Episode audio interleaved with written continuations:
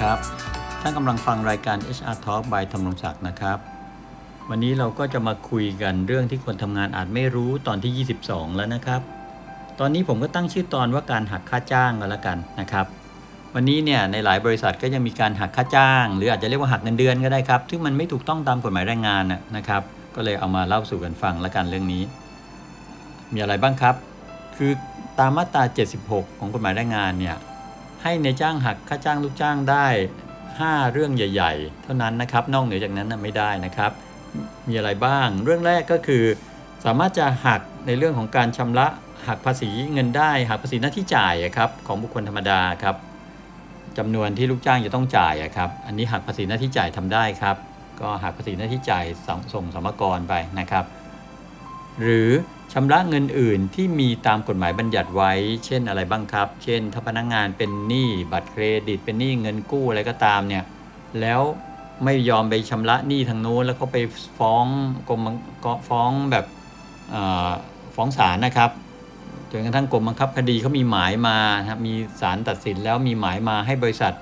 หักเงินนำส่งกรมบังคับคดีอะไรอย่างนี้เนี่ย ซึ่งตรงนี้แหละครับมี มีสิทธิ์จะหักได้ครับ ก็ต้องตามที่กรมบังคับคดีแจ้งมาแหละครับ จะให้หักเท่าไหร่ก็ว่ากันไปนะครับ เรื่องที่ 2 ก็คือสามารถหักค่าจ้างได้ในจ้างหักค่าจ้างได้ในกรณีที่เป็นการชำระค่าบำรุงสหภาพแรงงานครับ แต่ถ้าบริษัทไหนไม่มีสหภาพแรงงาน อันนี้ข้อนี้ก็คงไม่เกี่ยวนะครับเพราะว่าไม่มีสหภาพไงแต่ถ้ามีสหภาพก็สามารถหักเพื่อเป็นค่าชำระค่าบำรุงสหภาพได้ครับ ข้อที่ 3 ก็คือ หักชำระหนี้สหกรณ์ออมทรัพย์ หรือสหกรณ์อื่นที่มีลักษณะเกี่ยวลักษณะเดียวกันนะครับเกี่ยวเดียวกันกับสหกรณ์ออมทรัพย์ครับหรือเป็นหนี้ที่เป็นไปเพื่อสวัสดิการที่เป็นประโยชน์แก่ลูกจ้างฝ่ายเดียว โดยต้องได้รับความยินยอมจากลูกจ้างด้วยนะครับ ต้องได้รับความยินยอมจากพนักงานด้วยนะครับ ถ้าบริษัทไหนไม่มีสหกรณ์ออมทรัพย์ก็จบไปฮะอันนี้ก็หักไม่ได้ แต่ถ้ามีสหกรณ์ออมทรัพย์ แล้วเป็นหนี้สหกรณ์ออมทรัพย์อยู่ก็หักได้นะครับ หรือ มีสวัสดิการอื่นครับ ของบริษัทที่เป็นประโยชน์แก่พนักงานทั้งด้วยฝ่ายเดียวนะครับ แล้วก็พนักงานยินยอมให้หักไอ้ค่าหนี้ที่เป็นสวัสดิการนั้นนะครับ 4 ก็คือ หักเงินค้ำประกันการทำงานตามมาตรา 10 ครับ หรือชดใช้ค่าเสียหายกับนายจ้าง ซึ่งลูกจ้างได้กระทำโดยจงใจหรือประมาทเลินเล่ออย่างร้ายแรงครับ โดยต้องได้รับความยินยอมจากลูกจ้างด้วยนะครับ นั่นก็คือถ้าตำแหน่งงานไหนลักษณะงานจะต้องถูกต้องโดนเรียกเก็บเก็บเงินค้ำประกันการทำงานครับคือตำแหน่งที่เกี่ยวกับการเงินหรือรับผิดชอบเกี่ยวกับการเงินหรือทรัพย์สินของนายจ้างอะซึ่งอาจก่อให้เกิดความเสียหายแก่นายจ้างได้เนี่ยผมเคยพูดไปแล้วใน EP ก่อนหน้านี้ครับเรื่องของการค้ำประกันการทำงานนะครับลองลองย้อนกลับไปฟังอะถ้าตำแหน่งไหนมีลักษณะงานอย่างที่บอกเนี่ยบริษัทก็สามารถหักได้นะครับ นะถ้ามีความเสียหายเกิดขึ้นก็สามารถหักได้ แต่ก็ต้องเป็นไปตามกฎกระทรวงนะครับ เรื่องของการหักเงินค้ำประกันการทำงานนะครับ หรือกรณีที่ลูกจ้างทำให้เกิดความเสียหายใด ๆ โดยจงใจหรือประมาทเลินเล่อย่างร้ายแรงนะครับ อันนี้สามารถหักได้นะครับ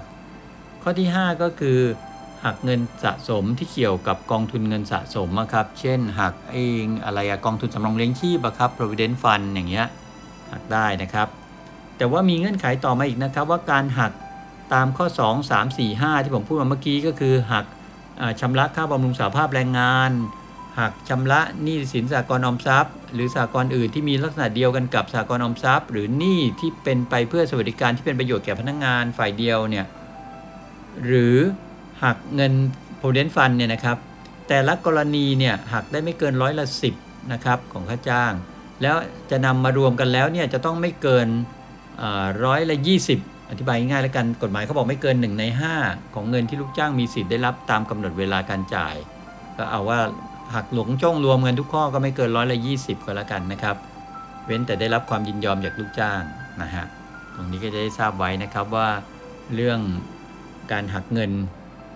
มีอะไรได้บ้างที่หักได้หรือไม่ได้ ก็ได้ 5 ข้ออย่างที่ผมบอกนะครับ นอกเหนือจากนี้ไม่ได้นะครับ เช่น จะบอกว่าหักค่ายูนิฟอร์ม ค่าเครื่องแบบอย่างเงี้ยไม่ได้ครับ นะฮะก็ต้องไปหาวิธีกันเอาฮะจะทำยังไง แต่ว่าไม่ใช่ไปหักเงินเดือนหรือหักค่าจ้าง ซึ่งมันจะขัดกับกฎหมายแรงงานนะฮะเพราะกฎหมายอนุญาตให้หักได้ 5 ข้ออย่างที่ผมบอกมาเมื่อกี้เท่านั้นเองนะครับ